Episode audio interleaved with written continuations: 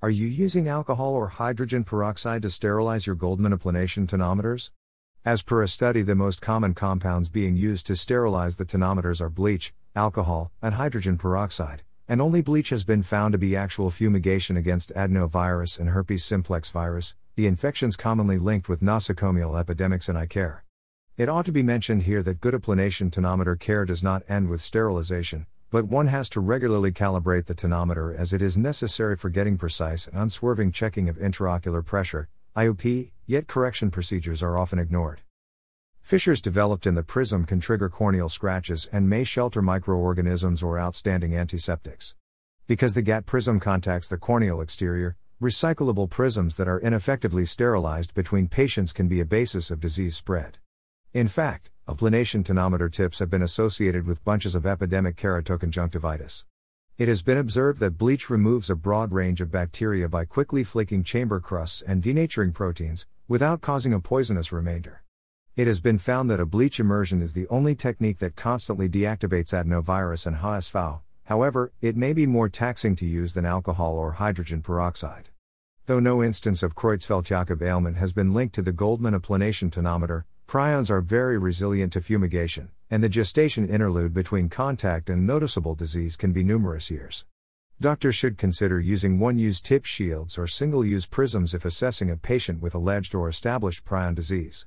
For perfect sterilization, one must remember the length of the immerse is important. An immerse for less than 5 minutes may not deactivate polluting microorganisms, and a lengthier soak is more probable to harm the tonometer tip.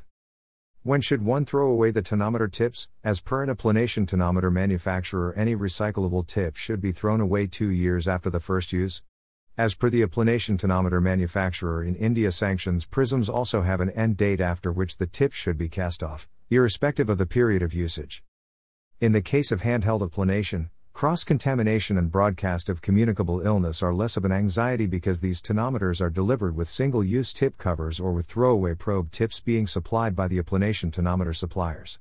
In the case of tonometers that have throwaway probe tips, they do not require calibration, and in the case of tonometers with single use tip covers, calibration checks are only desired before the major use of the day and when specified by the instrument show. A common source of imprecise interpretations is wreckage in the handheld tonometer tip. Germ free, Single use tips have the obvious protection advantage of minimizing disease broadcast between patients due to inadequate disinfection. Nevertheless, carefulness should be applied even when applying a throwaway prism. As an alternative to recyclable prisms, doctors can appliance with throwaway prisms. The selection of tips may be founded on individual partiality, consequences of cost benefit examinations, or anxieties about illness communication. Overall, it has been perceived that there has been a steady but sure shift to the use of throwaway prisms globally. Many doctors carry on to use refillable tips for two reasons. 1. Single use tips can prove to be very costly.